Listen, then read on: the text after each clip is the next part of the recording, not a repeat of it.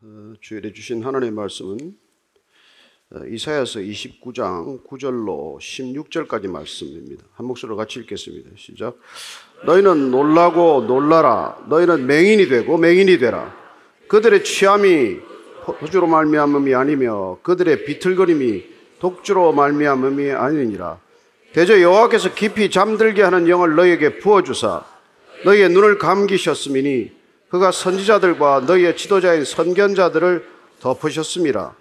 그러므로 모든 계시가 너희에게는 동한 책의 말처럼 되었으니 그것을 글 아는 자에게 주며 이르기를 그대에게 청하노니 이를 읽으라 하면 그가 대답하기를 그것이 봉해졌으니 나는 못 읽겠노라 할 것이요 또 그 책을 글 모르는 자에게 주며 이르기를 그대에게 청하노니 이를 읽으라 하면 그가 대답하기를 나는 글을 모른다 할 것이니라 주께서 이르시되 이 백성이 입으로는 나를 가까이 하며 입술로는 나를 공경하나 그들의 마음은 내게서 멀리 떠났나니 그들이 나를 경외하면 사람의 계명으로 가르침을 받았을 뿐이라 그러므로 내가 이 백성 중에 기이한 일, 곧 기이하고 가장 기이한 일을 다시 행하리니 그들 중에서 지혜자의 지혜가 없어지고 명철자의 총명이 가려지리라.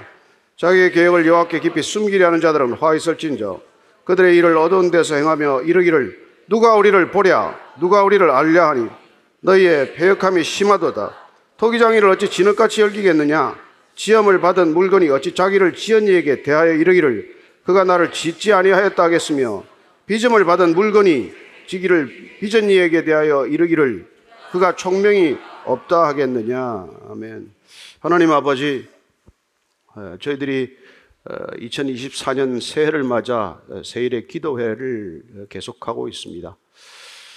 어, 우리의 마음이 없는 기도가 아니라 마음이 담긴 기도가 되게 하시고 응답에 대한 기대가 없는 기도가 아니라 응답을 분명히 믿는 기도가 되게 해 주옵소서.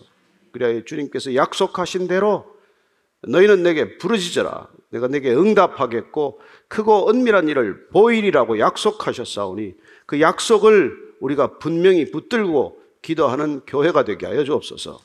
예수님 이름으로 기도합니다. 아멘. 계속해서 기도에 관한 말씀들을 보고 있습니다만은 어, 오늘 이사야서 말씀은 당시 어, 심판에 대한 거듭된 경고에도 불구하고 돌이키지 않는 백성을 향한 하나님의 안타까운 마음이죠. 얼마나 그 마음이 찢어지는 마음이겠습니까? 자식 하나가 속을 썩여도 부모의 마음이 갈갈이 찢어지는데 한 백성, 내가 택한 내 백성이라고 한 백성들이 하나님께로 돌이키지 않을 때 그 마음이 어떻겠습니까? 참 어이가 없죠. 근데 신기한 것은 우리가 이 세상에 보면 병을 알고도 병을 못 고치는 사람이 있어요. 병을 사람의 손 쓸 수 없는 그런 난치병, 불치병이 있는 것도 사실이지만은 많은 병들이 병증이 알려지고 병을 고치는 처방들이 나와 있어요. 그럼 그대로 하면 병이 나을 수 있는 겁니다. 근데 왜 병을 못 고치냐는 것이죠. 여전히 그 병을 치유하기 위해서 내가 돌이켜야 하고 끊어야 할 것들을 끊어내지 못하기 때문에 병을 못 고치고 마는 것이죠. 알고도 못 고치는 겁니다. 몰라서 못 고치는 게 아니에요. 이스라엘 백성도 마찬가지예요. 이렇게 우상으로 달려가다가는 무슨 일이 터지고 말지 그런 불안이 왜 없겠어요? 그러면 돌이키면 되는데 왜 못 돌이키냐는 것이죠. 세상의 풍요, 세상의 즐거움, 세상의 쾌락, 그런 것들로부터 돌이키지 못하는 까닭이죠. 그래서 오늘 지금 이사야를 통해서 다시 한번 강력한 경고의 말씀을 하시는 것입니다. 구절 말씀입니다. 시작. 너희는 놀라고 놀라라. 너희는 맹인이 되고 맹인이 되라. 그들의 취함이 포도주로 말미암음이 아니며 그들의 비틀거림이 독주로 말미암음이 아니니라. 너희는 놀라고 놀라게 된다는 겁니다. 앞을 못 보게 된다는 거예요. 비틀거리게 된다는 것입니다. 여러분, 하나님을 떠나면은 신기하게도 창조 이전의 상태로 돌아갑니다. 창조 이전의 상태는 혼돈과 공허와 허감 아닙니까? 우리가 하나님을 단지 떠났을 뿐인데, 마음에 하나님 두기를 거절했을 뿐인데, 실제 우리가 살아가는 삶의 모습은 구원 이전으로 돌아가는 것이고, 마치 창조 이전으로 돌아가는 것과 마찬가지라는 것입니다. 따라서 질서의 삶이 오히려 혼돈의 삶, 무질서의 삶으로 변하게 되고 빛 가운데 걸어가던 삶이 다시 한번 흑암 가운데로 방황하게 되고 그리고 의미를 찾아가던 삶이 공허함으로 치닫게 되는 것이죠. 그래서 너희들은 결국 계속 두려움에 시달리게 된다는 겁니다. 방향을 잃어버렸으니 어디로 가야 할지 모르니 두렵고 방향을 알지 못하니까 맹인이 걷는 것과 마찬가지고 방향을 가리키는 것을 스스로 거절했으니 예, 방황하는 것 말고 무슨 다른 길이 있겠냐는 것이죠.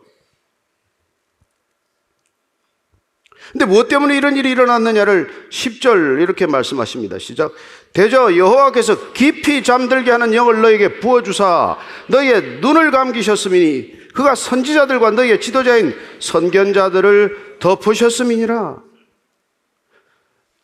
여호와께서 깊이 잠들게 하는 영, 진리의 영이 떠나고 나면은 여러분 깊이 잠들게 하는 영, 혼미한 영, 사람을 어두움 가운데로 끌어가는 영, 죄악 가운데로 던져넣는 영이 지배하게 된다는 것입니다.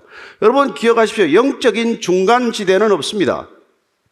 진리의 영의 인도함을 받든지 아니면 미혹하는 영의 인도함을 받든지 육은 무익한 것이에요. 육은 헛것입니다. 육은 헛등입니다. 육이 살아 움직이는 것은 어떻게든 영적 인도함이 있기 때문이에요. 스스로 진리의 영을 떠나면 그러면 반드시 결과적으로 혼미한 영의 지배를 받게 된다는 것입니다. 사도 바울이 그래서 로마서 1장 22절 23절입니다. 인간이 스스로 하나님을 거부하고 하나님을 떠나겠다는 선택 하나 했을 뿐이에요. 그 결과는 뭡니까? 22절, 23절의 시작. 스스로 지혜 있다 하나 어리석게 되어 썩어지지 아니하는 하나님의 영광을 썩어질 사람과 새와 짐승과 기어다니는 동물 모양의 우상으로 바꾸었느니라. 여러분, 하나님을 떠나면 짐승같이 산다는 얘기예요. 하나님을 떠난 인간들이 살아가는 건 짐승이 사는 모습과 크게 다르지 않다는 것입니다. 아니, 그냥 하나님을 마음에 두기를 거부했을 뿐인데, 내가 하나님 대신에 풍요를 약속하고 즐거움을 약속하는 우상 한 번 택한 게 전부인데 성결함을 버리고 음란한 거 한 번 택한 게 전부인데 그 결과는 상상할 수 없을 만큼 비참해진다는 것입니다. 시대를 초월해서 동일한 현상이 나타나요. 이사야 때만 그렇고 예수님 때만 그런 게 아닙니다. 이 시대도 동일하게 하나님을 떠나면은 살아가는 인생이 지저분해지고 추악해지고 냄새나는 인생이 된다는 거예요. 그 결과가 뭡니까? 그 살아가는 모습을 어떻게 얘기합니까? 로마서 1장 20, 어, 9절 이하는 이렇게 말합니다. 같이 읽습니다. 시작. 곧 모든 불의, 추악, 탐욕, 악의가 가득한 자요. 시기, 살인, 분쟁, 사기, 악독이 가득한 자요. 수군수군하는 자요. 비방하는 자요. 하나님께서 미워하시는 자요, 능욕하는 자요, 교만한 자요, 자랑하는 자요, 악을 도모하는 자요, 부모를 거역하는 자요, 우매한 자요, 배약하는 자요, 무정한 자요, 무자비한 자라. 이게 2024년에 쓴 글입니까? 아니, 아니요. 2000년 전에 쓴 로마서예요. 하나님을 떠난 사람들이 살아가는 세상의 모습이 그때나 지금이나 뭐가 다릅니까? 어느 한 구절 다른 게 있습니까? 그리고 그때나 지금이나 내가 하나님을 멀리 했을 뿐이에요. 하나님을 싫어했습니다. 하나님을 마음에 두기를 거절한 그 결과는 이렇게 참혹한 결과를 빚는다는 것이죠.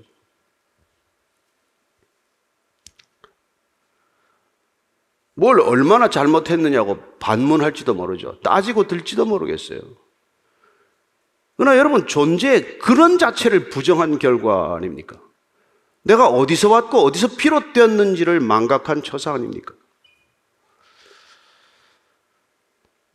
근데 그들이 그런 상황으로 빠져드는 이유, 그 과정을 하나님께서 다시 이렇게 말씀해 주고 계십니다. 11절, 12절이에요. 시작.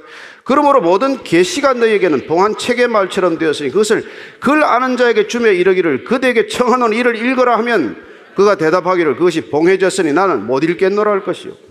또 그 책을 글 모르는 자에게 주며 이르기를 그대에게 청하노니 이를 읽으라 하면 그가 대답하기를 나는 글을 모른다 할 것이니라. 여러분 성경은 특별 계십니다. 하나님을 알만한 것이 이 땅 가운데 모든 것이 있는 것을 일반 계시라고 말하지만 우리는 성경이라고 하는 특별한 계시를 통해서 하나님이 우리에게 다가오셔서 말씀하셨다는 것을 우리는 날마다 확인할 수 있는 것 아닙니까? 그래서 주어진 성경이 있지만 그를 아는 사람들은 아니 나는 그 글이 봉해져 있기 때문에 못 읽겠습니다. 무슨 말인지 모르겠습니다. 지금도 마찬가지예요. 여러분 하나님의 영이 아니고서는 성령에 감동된 이 글을 읽어봐야 무슨 말인지 들어오지 않잖아요. 읽으면 졸립지 않습니까? 그러나 하나님의 영의 인도를 받는 사람들은 이게 영의 양식이기 때문에 영의 양식으로 날마다 살아나는 것을 경험하는 것이죠. 이 시대가 물이 없어 가람이 아니요 양식이 없어 주림이 아니요 하나님의 말씀을 듣지 못한 기갈이요 기근이라고 말씀하지 않았습니까? 왜 젊은이들이 비틀거립니까? 왜 이 시대가 전체가 혼동스럽습니까? 인간은 답 아닌 데서 답을 찾고 있는 것이죠. 더 많이 소유하면 문제가 해결됩니까? 더 많이 편리함을 추구하면 문제가 해결됩니까? 더 많이 소유하면 문제가 해결되는 것입니까? 그렇습니다. 우리가 찾아야 할 답이 주어져 있음에도 불구하고 이게 마치 봉한 책처럼 안 열리는 거예요. 왜 그들이 계시자, 선견자, 선지자를 박해하고 멀리하고 가까이 하지 않았기 때문입니다. 불편하지요. 그렇게 살지 마라. 돌이키라. 이제 그만하면 됐다. 이제 제발 돌아와라. 이런 얘기가 싫다는 거죠. 그래서 선지자들과 성견자들을 반드시 그들은 박해합니다. 진리를 떠나면은 진리를 전하는 자들을 억압하고 박해하게 되어 있습니다. 예수님을 십자가에 못 박았듯 그들은 늘 그렇게 박해해 온 것이죠. 그렇습니다. 글이 분명히 읽히는데도 불구하고 이 글이 깨달아지지 않는다는 이유로 안 보는 거예요. 글을 모르는 자는 책이 무슨 소용입니까? 나는 글을 모르는데 성경이 나하고 무슨 상관입니까? 알거나 모르거나 글을 알거나 모르거나 결국 다 하나님의 계시와는 멀어지는 인생이 되고 마는 것이죠. 그래서 하나님께서는 이사야를 통해서 그럼 덮어버려라. 8장 16절 말씀입니다. 시작. 대제 이 아이가 예. 너는 증거의 말씀을 싸매며 율법을 내 제자들 가운데서 봉함하라. 하나님이 고약해서 책을 봉함하라는 게 아닙니다. 끊임없이 계시를 말씀하시지만 끊임없이 돌이키라고 선지자들을 보내서 선견자들을 통해서 말씀하시지만은 반복되는 거절, 반복되는 그런 완악함에 때문에 계시가 닫히고 마는 것이죠. 마치 문이 자동적으로 잠겨버리듯 계속해서 본인이 그 출입을 거부하기 때문에 문이 덜컥 잠겨버리고 만 것이죠.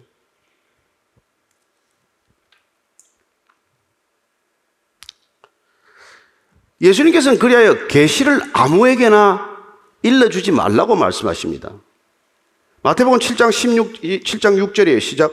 거룩한 것을 개에게 주지 말며 너희 진주를 돼지 앞에 던지지 말라. 그들이 그것을 발로 밟고 돌이켜 너희를 찢어 상하게 할까 염려하라. 염려하라. 네. 더 이상 계시를 거부하는 사람들에게는 그 가치를 모르는 사람들에게는 오로지 가격에 매달려 사는 사람들에게는 그 가치를 열어 보여야 모를 뿐만 아니라 그 가치를 설명할 필요도 없다는 거예요. 뭐못 알아들으니까.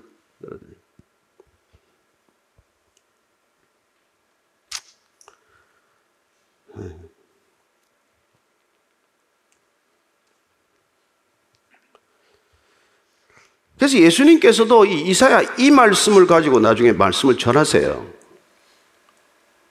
그 시대를 향한 안타까운 마음을 이사야서 말씀을 통해서 그렇게 말씀하시는 것이죠. 마태복음 13장 14절입니다. 시작. 이사야의 예언이 그들에게 이루어졌으니 일렀으되 너희가 듣기는 들어도 깨닫지 못할 것이요 보기는 보아도 알지 못하리라. 이사야 예언이 이 시대에 동일하게 이루어졌다. 예수님 당시에도 또 똑같은 동일한 일이 일어나고 말았다는 것이죠. 본다고 하나 보지 못하고 듣는다고 하나 듣지 못하는 그런 종교인들을 향해서 예수님께서 얼마나 많은 말씀을 선포하셨습니까? 그러나 무슨 소용이 있습니까?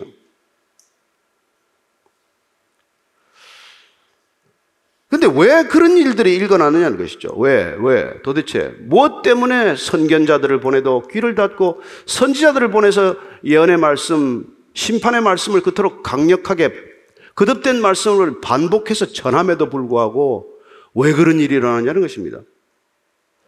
그래도 적어도 하나님의 백성이라면 지각이 있을 것인데 하나님이 내 백성이라고 일컬었다면 최소한의 지혜는 있을 것인데 그 지혜와 지식이 도대체 어떤 것이길래 하나님께서 그 많은 선지자들을 그득 그득 보냈음에도 불구하고 그리고 그들이 선택한 삶의 결과 그들이 하나님을 떠나서 우상으로 달려간 결과가 어떨 것이라고 그렇게 말씀해 주셨음에도 불구하고 그들은 끝까지 그 선택에서 돌이키지 못하는 것이냐.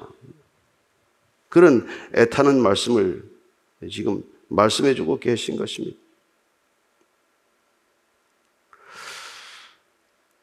그 애타는 말씀이 바로 13절, 14절이에요. 뭐 때문에 너희들이 그렇게 귀를 닫고 그렇게 너희들이 눈을 스스로 가리고 살아가느냐?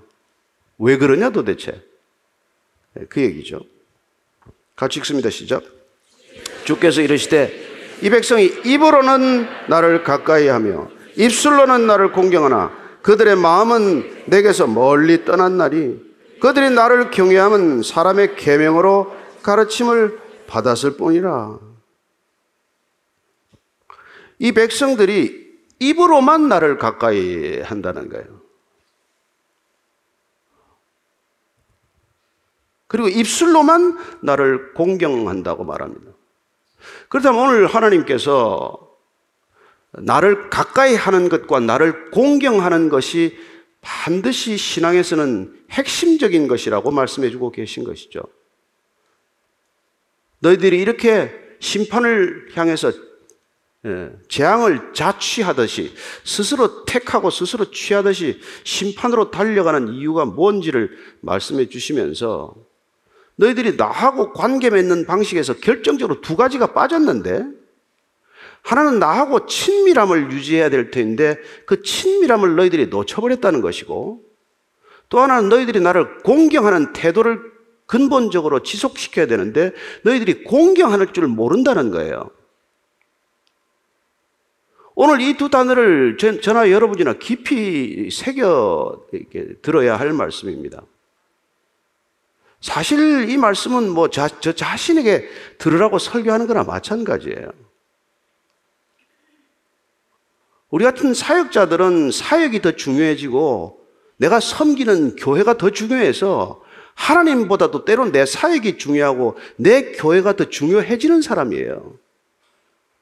날마다 설교한다고 해봐야 내가 하나님과 보내는 따로 시간이 없다면 여러분들이 직장에서 일하는 거랑 큰 차이가 없다는 겁니다. 오늘 하나님께서는 너희들이 입술로만 그렇게 나하고 가까이 했을 뿐이지 입으로만 매일 하나님 얘기를 하고 입만 열면 십자가 얘기를 하고 입만 열면 예수 그리스도를 얘기하지만 네가 언제 예수님하고 그렇게 단둘이 시간을 오래 좀 보내봤냐? 하나님하고 네가 언제 어떻게 그렇게 밀담을 나눠본 적이 있냐? 네가 골방에 문 닫고 정말 단둘이서 시간 보낸 게 도대체 하루에 몇 분이나 되느냐? 그러니까 입으로 내가 아무리 가까이 해봐야 내 마음이 내게서 멀다. 입술만 가깝지 내가 나하고 따로 단둘이 시간 보낸 게 뭐이냐? 내가 말씀은 얼마나 펴 읽었으며 그 말씀과 언약을 붙들고 내가 기도한 시간은 도대체 몇 시간이냐? 여러분, 여러분 사랑에 빠지면 하루 종일 그 상대방을 생각하지 않습니까? 사랑에 빠지면 그 사람이 한마디 한 거 자기 뭐 어디가 잘생겼다 그러면 그 말만 묵상하지 않아요? 잊어버리실래? 잊어버리집니까? 근데 사랑이 식어버리면 어떻게 돼요? 메시지 다 지워버리죠, 뭐. 누구는 사진도 오래버리더만. 그 내가 입술로 지금 멀어졌다는 건 넌 나하고 친밀감이 없다는 거예요. 여러분, 친밀하지 않은 사람 부탁을 누가 잘 들어줍니까? 뭐 마치못해 한두 번 들어줄 때가 있지만 무슨 아무 친밀감 없는데 때만 되면 어려워서 부탁하는 분들 오면 여러분들 성가시기만 하지 무슨 그게 그게 여러분들 예, 마음이 내키겠어요. 그, 그 사람이 벌써 내 마음에서 떠났는데 또 하나는 공경하는 태도를 잃었다는 거예요. 하나님은 사랑이십니다. 하나님은 우리를 사랑하십니다. 그러나 그렇다고 해서 우리가 함부로 대할 대상은 아니지 않습니까? 여러분, 아내나 남편을 사랑하는 대상으로 여겨야지 함부로 대하다가 얼마나 많은 실수를 합니까? 사랑하기 때문에 더 존중해야 될 대상을 사랑한다는 이유로 함부로 막대하다가 얼마나 많은 부부관계가 파경으로 치닫습니까? 가장 가까이 있는 소중한 것에 익숙함을 놓쳐버려서 익숙함 때문에 오히려 그 사랑을 잃어버리고 오히려 그 가치를 놓쳐버리는 일이 세상에서는 얼마나 많이 일어나느냐는 것이죠. 공경함을 놓치지 말라는 겁니다. 공경함이라면 원래 이게 무겁다라는 뜻이에요. 무겁게 여기는 것입니다. 중하게 여기는 거예요. 소중하게 생각하는 것이죠. 명예롭게 생각하는 것입니다. 그런데 너희들은 나를 무겁게 생각하거나 나를 소중하게 여기거나 나를 명예롭게 영광스럽게 여기는 게 아니라 너 자신이 무거워졌고 소중해졌고 내가 더 낫다고 여기고 내가 더 하나님보다 똑똑하다고 여기니 그게 하나님과의 무슨 관계가 지속이 되겠냐는 것이죠. 그걸 오늘 하나님께서는 우리 모두에게 말씀해 주고 계신 것입니다. 내가 입술로는 그렇게 가깝지만 내가 입으로는 항상 하나님 얘기를 하지만 그러나 정작 내 마음이 천리 말리 내게서 멀리 떠났는데 그 이유는 뭐예요? 너희들은 하나님의 말씀을 기준으로 준칙으로 삼아서 예배를 드리거나 신앙생활을 한게 아니라 사람이 가르치는 것을 준칙과 규례로 삼아서 기껏 종교 생활을 하는 것에 만족했기 때문이라고 말씀해 주고 계신 것이죠. 그들이 뭐 제사를 안 드렸습니까? 무슨 뭐 그들이 뭐 예물을 안 드렸습니까? 그러나 우리가 이사에서 1장에 보다시피 그 재물 내가 태우는 것, 제 냄새도 맡기 싫다. 오지 마라. 재물 가지고 제발 오지 마라. 귀찮다. 기도를 너희들이 아무리 많이 해도 기도하지 마라. 내가 기도 안 듣겠다. 그 얘기를 하신 것을 듣지 않습니까? 그 마음에 없는 소리 좀 그만해라 좀. 입에 발린 소리, 늘 듣는 그런 익숙한 소리 그만하라는 거예요. 왜냐 그들이 나를 경외하는 건 이 남유다 백성들은 북이스라엘처럼 하나님을 완전히 떠잔 건 아니에요. 북이스라엘은 알다시피 그들은 금송아지를 만들어 놓고 예, 단에서 우상 숭배를 본격적으로 했지만 남유다는 그 정도까지는 안 갔어요. 하나님을 모른다고 하지는 않았어요. 하나님을 멀리 멀리 떠난 것은 사실이지만 그러나 겉으로는 늘 하나님 가까이 있는 신용을 했단 말이에요. 그 하나님 제대로 믿는 신용을 하게 만든 게 제사장들이라고 말하고 있습니다. 그 당시 제사장들은 의식서라는 것을 만들었어요. 어떻게 제사를 드리는지에 대한 그 이게 뭐 이 뭡니까 이게 우리 우리로 치면 뭐 큐시트 같은 건가 뭐 하게 어떤 뭐 이 교단에 보면은 뭐 1년 내 설교할 것도 다 나와 있고 1년 내 할 것 다 나와 있잖아요. 그런 의식서 이게, 이게 이런 게 있단 말이에요. 예배 의식을 어떻게 하면 제대로 잘 진행하느냐. 예. 어떻게 와서 번제 재단에 와서 재물 잘 드리고 제사 잘 드리느냐. 그런 거에 대한 규칙이나 이런 건 까다롭게 규정하고 잘 규정해서 그걸 잘 지켰어요. 그러나 하나님께서는 그게 사람이 가르친 유전이고 사람의 전통일 뿐이지 너희들의 마음이 내게서 도대체 멀다. 마음이 없는 예배가 어떻게 예배일 수 있느냐? 그 얘기란 말이죠.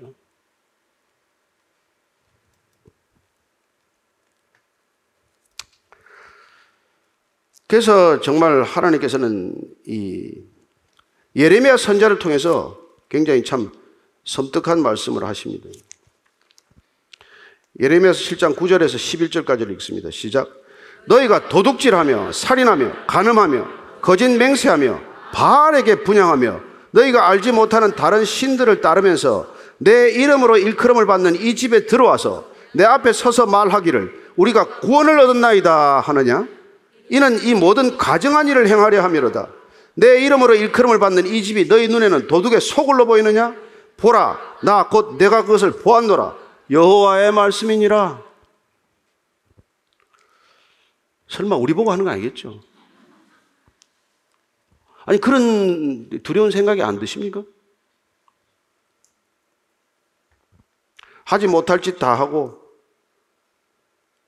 우리가 섬기는 뭐, 풍요의 우상에게도 가서 절하고 또 뭐 그 뭐 뭐 유명한 가수들 아이돌한테 가서도 절하고 또 무슨 운동 경기만 있으면 그냥 밤새 켜놓고 뭐 그, 거기 운동 선수들한테 절하고 하나님 우리가 안 섬기는 건 아니에요.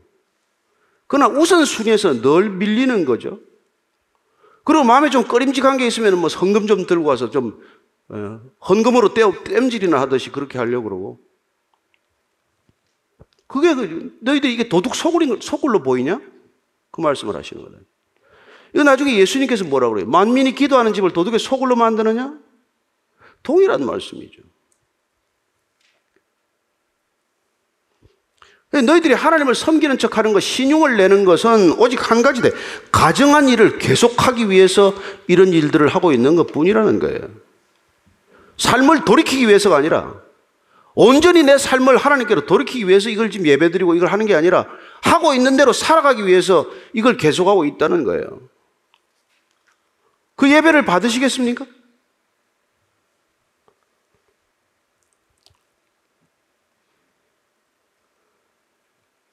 마음이 멀어졌다는 게 마음이. 문제는 마음이라는 거예요. 잠언 말씀 뭐라 그럽니까? 물어 지킬 만한 것보다도 내 마음을 지키라. 생명이 이에서 남이라고 말씀하지 않습니까? 우리의 생명은 마음에서 난다고 말합니다.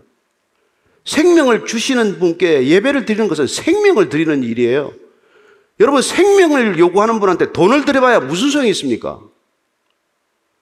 생명을 드리는 분한테 우리가 헌신하는 게 무슨 의미가 있어요? 그분이 받으실 수 있는 건 우리의 생명밖에 없습니다.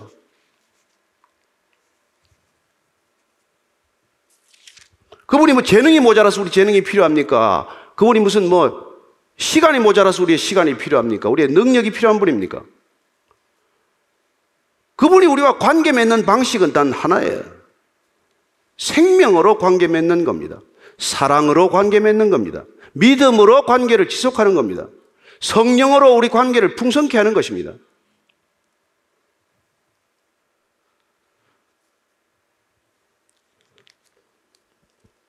그래서 우리가 신명기 말씀대로 예? 쉐마 이스라엘을 이걸 어린 아들 때부터 유대인들은 그렇게 기억하게 하고 암송하게 하고 했음에도 불구하고 결국은 제사장들이나 종교 제도를 책임지는 사람들에 의해서 사람들은 빗나가고 말았던 것이죠. 이스라엘에 대해서 뭐라고 말씀하셨습니까? 4절 5절입니다. 시작. 이스라엘아 들으라. 오직 우리 하나님 여호와는 오직 유일한 여호와의 신이 너는 마음을 다하고 뜻을 다하고 힘을 다하여 내 하나님 여호와를 사랑하라. 마음과 목숨과 힘과 뜻을 다해서 하나님을 사랑하는 것. 그게 우리 신앙의 전부 아닙니까? 마음을 다하고 뭐 뜻을 다하고 힘을 다하고 목숨을 다해서 하나님 사랑하는 것은 다 젖혀놓고 시간 좀 내서 봉사하고 돈 좀 내서 헌금하고 예? 일정 좀뭐 짜가지고 뭐 아우리치 갔다 오고 그게 필요 없다는 게 아니라 그걸 할 정도면 내 삶의 모든 바탕은 빙산의 일각이 그런 삶으로 드러나고자 한다면 빙산의 아홉 개 국악은 가려진 하나님과의 관계가 있어야 된다. 이 말 아닙니까? 예. 그게 없이는 어떤 것도 헛일이다 이 말이죠. 헛일, 헛수고라 이거죠. 내가 뭐 사람의 방어를 하고 천사의 말을 할지라도 사랑이 없으면 소리나는 구리와 울리는 꽹과리나 같은 소리나 마찬가지고 내가 내 있는 모든 재산으로 무슨 뭐 구제를 하고 내 몸을 불사르게 내어줄지라도 사랑이 없으면 내게 아무 유익이 없느니라. 그 말이나 뭐 다른 말입니까? 바울 되기 전에 사울이 얼마나 열심히 했겠어요? 가말리엘 문화에서 얼마나 열심을 다했던 사람입니까? 율법에 흠이 없었다라고 스스로 자랑할 수 있을 만큼 그는 철저히 율법에 성실하게 살았지만 그러나 그게 사랑의 동기가 아니라면 마음이 없는 행동이라면 아무 소용이 없다는 거죠.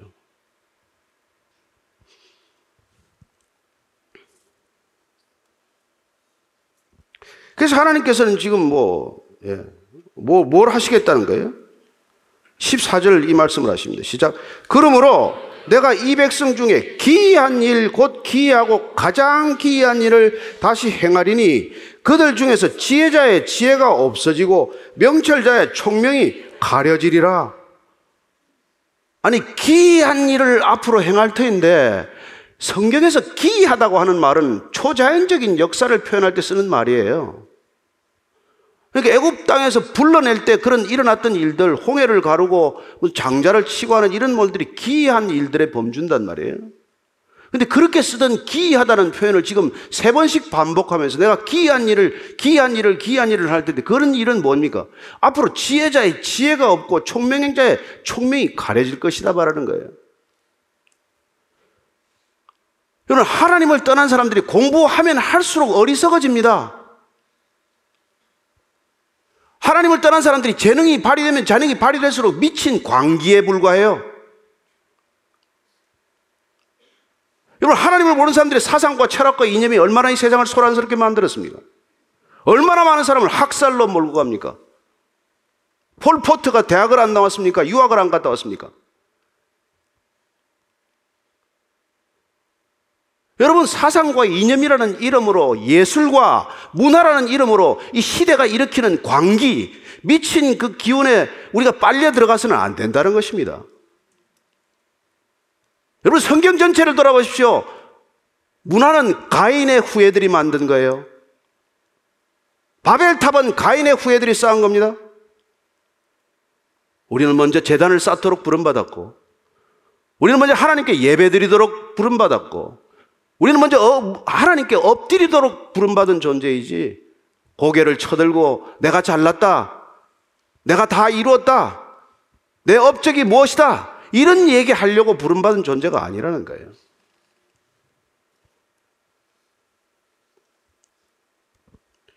그래서 지금 기이한 일을 할 텐데, 그건 이제는 더 이상 지혜자의 지혜가 아무 의미가 없어지고, 총명한 사람의 총명이 아무 의미가 없다는 거예요. 여러분, 그 많은 공부를 하고, 그 많은 노력을 하고, 그 많은 애를 써서 결국 선택하고 살아가는 모습을 보십시오. 유치원 애들만도 못한 결정을 하지 않습니까? 애들도 신호등 지킬 줄 알아요. 거짓말 하지 말라면 안 합니다. 배울수록 거짓말 더 하지 않습니까? 그게 다 기이한 일이 일어날 거라는 거예요. 돈을 쓰는 거 보십시오. 제가 기가 차서 더 얘기 안 하려고 그래요. 자꾸 그 무슨 뭐 술탄 생각이 나서 제가. 이 세상이 그렇단 말이에요, 지금. 그 이 세상을 부러워하시겠습니까? 아니면 이 세상을 두려워하시겠습니까? 근데 이 기이한 일을 갖다가 달리 해석하는 사람도 있어요. 이스라엘이 철저히 망하게 될 것이라고 말 해석하는 분도 있어요. 그 왜냐하면 이스라엘이 지금까지 무슨 침략을 안 받아서 그런 것이 아닙니다. 지금까지 받은 건 약과예요. 아수르의 침략을 받고 바벨론의 침략을 받으면 왕과 백성들이 다 짐승 끌려가듯 끌려가게 되는 거예요. 그걸 말한다고 해석하는 분들도 있습니다. 가능한 해석이죠. 그것도 기이한 일 아닙니까? 하나님의 백성들이 하나님이 내 백성이라고 일컬었던 백성들이 왕부터 대신부터 밑에 직공들까지 두루미 엮듯이 엮어서 예? 두루미 엮듯이 엮어서 그렇게 끌려가는 게 그게 기이한 일이 아니고 뭐겠어요? 그런 일이 일어난다는 거예요.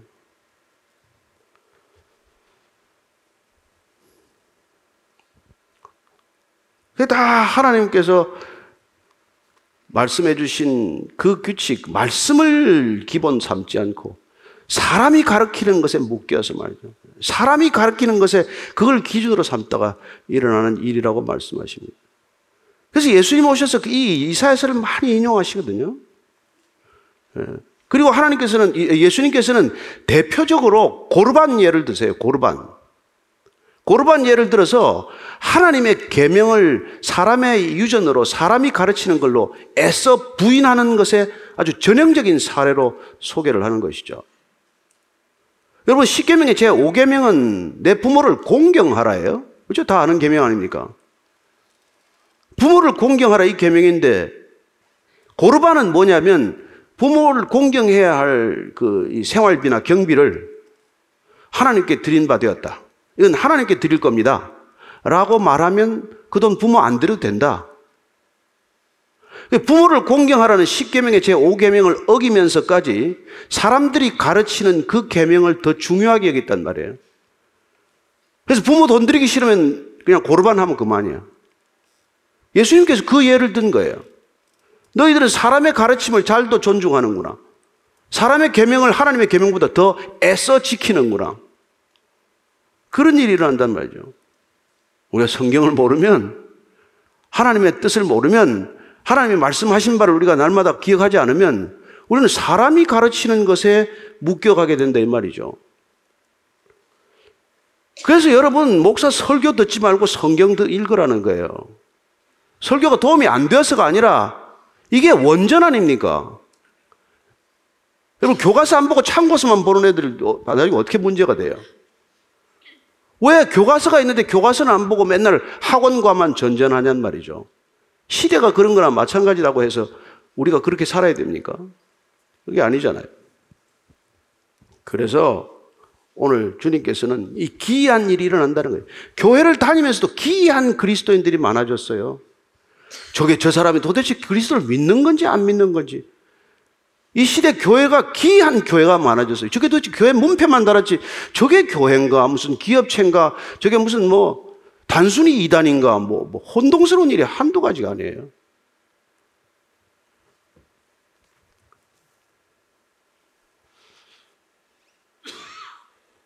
그래서 예레미야가 아주 단순하게 얘기합니다. 예레미야가 예레미야 애가 3장 40절입니다. 시작. 우리가 스스로 우리의 행위들을 조사하고 여호와께로 돌아가자.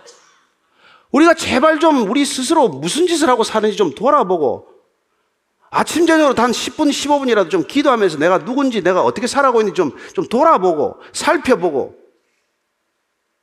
그리고는 날마다 여호와께로 돌이키자. 여러분 여호와께로 돌이키자. 예수 그리스도께로 돌이키자. 예? 이게 여러분 오직 믿음, 오직 성경, 오직 은혜, 오직 하나님의 영광을 외치는 종교 개혁하고 뭐가 다릅니까? 날마다 종교는 개혁되어야 할 줄로 믿으십시오. 날마다 주님께서는 내 발을 내밀어라. 내가 내 발을 씻어주지 않으면 넌 나와 상관이 없다. 날마다 돌이키지 않으면 너는 어디 가 있는지 모르게 될 거다. 그래서 우리는 날마다 그분께로 돌이키는 것이 우리의 본질이라는 것입니다. 여러분, 더, 더 높은, 뭐, 더 잘 나가는 게 아니에요. 뭐, 더, 더 여러분들이 뭐 성경 공부 많이 하고, 뭐, 여러분들이 더 뭐 어떻게 해가지고 뭐 하고 더 뭐, 뭐, 뭐 사역을 더 많이 하고 뭘, 뭘 더 많이 하고 모든 종교개혁의 키워드는 여호와께로 돌아가자예요. 여호와께 돌아가자는 겁니다. 뭐 복잡한 거 없지 않습니까? 얼마나 단순합니까? 하나님께로 돌이키려는데 세상을 향해 가던 줄다름 치던 발걸음 돌이켜서 하나님께로 돌이키려는데 그래서 이 심플한 것, 단순함을 영성의 키워드로 삼고 일생 동안 그렇게 강조했던 분이 돌아가셨지만 유진 피트슨 목사님, 기독교 영성의 저자이기도 하지만 유진 피트슨은 평생 이 단순함, 여호와께로 돌이키는 단순함을 강조했던 것이죠. 저는 이렇게 말합니다. 오늘을 사는 크리스천들은 삶을 단순화해야 합니다. 흔히 성공하기 위해서 많은 일을 하고 많은 책을 읽으라고 권합니다. 그러나 나는 거꾸로 얘기하고 싶습니다. 책을 지금보다 적게 읽으십시오. 작게 읽으십시오. 더 적은 일을 하십시오. 기억하십시오. 세상은 당신을 더 이상 필요로 하지 않는다는 사실을. 세상이 필요한 것은 하나님입니다. 여러분 역시 더 많은 친구들을 원할 필요가 없습니다. 여러분에게는 하나님이 더욱 필요합니다. 크리스천의 삶은 우리가 하나님을 위해서 행한 많은 일들로 이루어지는 것이 아닙니다. 신자의 삶은 하나님께서 우리를 위해 행하신 일들로 채워집니다.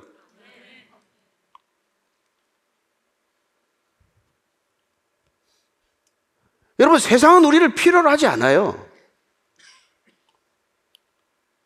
앞으로 AI 시대가 가면은 직업, 대체 가능한 직업이 급속도로 늘어나겠죠. 세상은 저와 여러분이 뭐 능력이 필요한 게 아니란 말이에요. 세상이 필요한 게 뭡니까 도대체? 더 많은 발명입니까? 더 많은 과학 기술입니까? 아니, 아니요. 세상은 하나님이 더 필요할 뿐이에요. 그리스도의 십자가 사랑이 필요할 뿐이에요. 쓰러지지 않는 영원한 생명이 필요할 뿐입니다.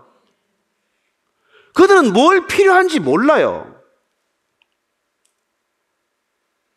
그래서 그렇게 분주한 거죠. 그렇게 바빠요. 그렇게 많은 책을 봐야 되고, 그렇게 많은 유튜브를 봐야 되고, 그렇게 많은 걸, 시간을 거기다 쏟아야 되는 거죠. 그러나 우리는 하나님이 필요할 뿐이다. 그걸 알면 하나님하고 보내는 시간이 지겹겠습니까? 그 시간에 줄이를 틀겠습니까?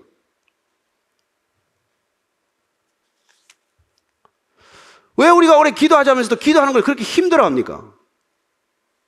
하나님을 몰라서 그래요. 하나님이 누군지를 알면 그 앞에 가서 가까이, 가까이 다가가는 걸 그렇게 깊이 할 이유가 뭐 있겠습니까? 하나님이 누구신지를 알면 아버지라고 다 뛰어들어가서 그 품에 안기는 걸 싫어할 아이가 어디 있어요? 왜 우리가 그토록 기도의 자리에 앉는 것을 힘들어하고 왜 그렇게 분주한 쪽을 택하는지 한번 오래 깊이 생각해 보는 것으로 시작하고자 하는 것이죠.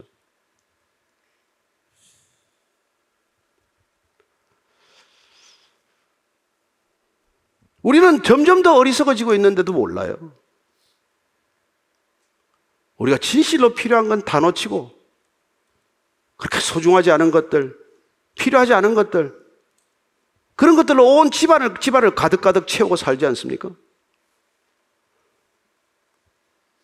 그렇습니다. 우리가 무엇이 진실로 필요한지를 안다면, 우리가 진실로 필요라는 그 하나님이 누구신지를 안다면, 그분이 전능하다는 것을 믿지 않기 때문에 우리는 그분한테 가서 얘기 안 하는 것이죠. 그분이 전지하다는 것을 믿지 않기 때문에 우리는 세상의 지혜에 온갖 정성을 다 쏟고 있는 것이죠.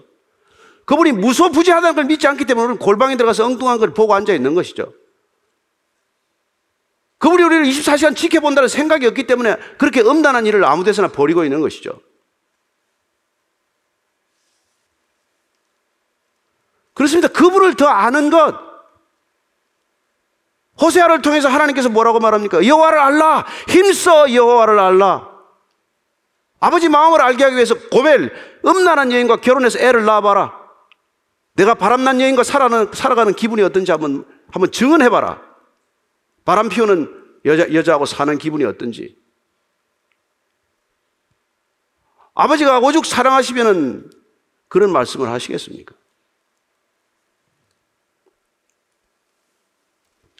15절, 16절 읽고 정리하도록 하겠습니다. 시작.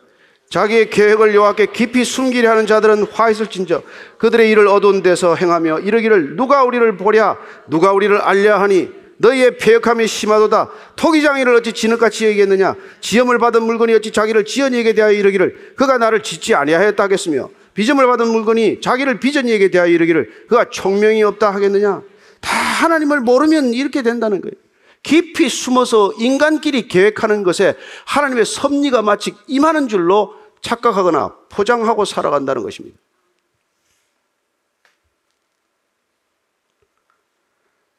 네.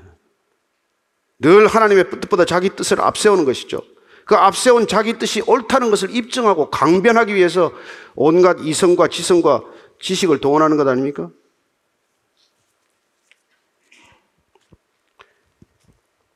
에스겔서 8장 12절 말씀입니다. 그러나 하나님께서 다 보고 계십니다. 시작. 또 내게 이르시되 인자야 이스라엘 족속의 장로들이 각각 그 우상의 방한 어두운 가운데서 행하는 것을 내가 보았느냐 그들이 이르기를 여호와께서 우리를 보지 아니하시며 여호와께서 이 땅을 버리셨다 하느니라 하나님께서 방 안에서 일어난 일들을 다 알고 계신다고 말합니다. 수월의 간들 숨길 수 있겠으며 하늘의 오른들 숨길 수 있겠습니까? 하나님께서 우리의 일거수일투족을 다 보고 계신다는 것, 그 개념을 놓쳤기 때문에 우리는 두려움을 잃었고 우리는 하나님한테 앉는 것을 예사로 여기게 되었고 우리는 기도가 힘들어지고 기도가 부담스러워진 존재가 된 것이죠.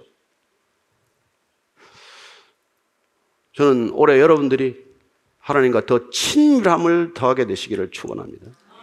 더 가까워지십시오. 그래서 아빠라고 부르라고 하신 겁니다. 그리고 하나님을 더 공경하십시오.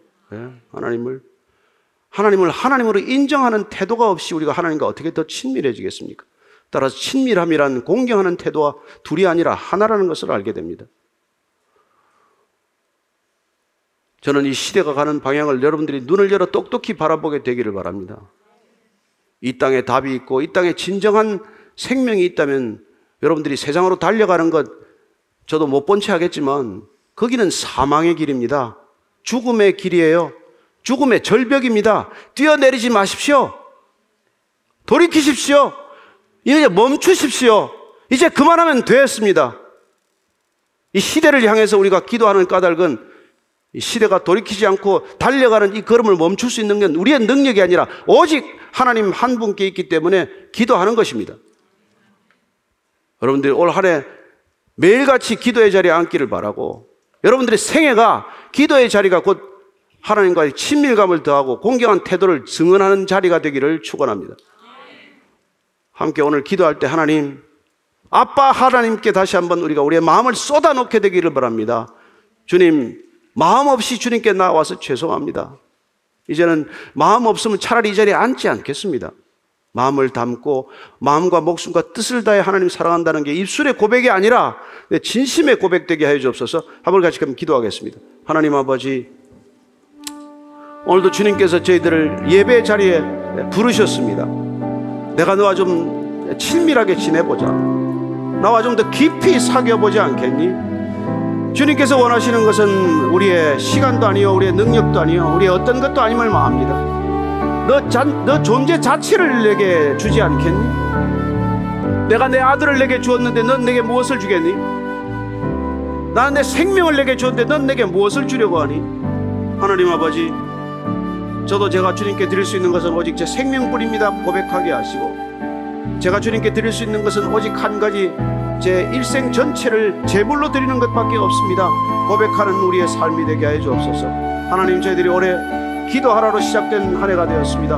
하나님께 날마다 기도하는 자리가 어떤 자리인지를 알게 하시고 우리가 기도하는 대상인 하나님이 어떤 분이신을 더 깊이 알게 하셔서 우리가 모르는 분에게 알지 못하는 신에게 기도하는 것이 아니라 우리의 아빠 되신 하나님, 우리의 하나님이 누구신지를 제대로 알고 나아가는 기도의 자리가 되게 하여 주옵소서.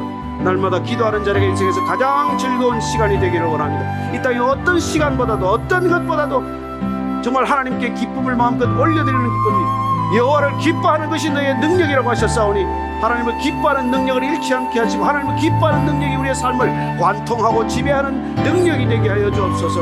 하나님 온 백성들이 올해 주님께 나와서 주님을 기뻐하기를 원합니다. 주님께 두 손 들고 무릎 꿇고 기도하는 자리가 이 땅을 움직이는 자리가 되게 하시고 하나님 어둠을 뚫는 자리가 되게 하시고 온 땅 가운데 하나님의 능력이 임하는 자리가 되게 하시고 하나님 놀랍게도 정말 애굽 땅에 고센 땅에 하나님의 빛이 임하였듯이 하나님 그렇게 이 땅 가운데 교회 빛이 임하는 한 해가 되게 하여 주시옵소서. 하나님 함께 주시옵소서.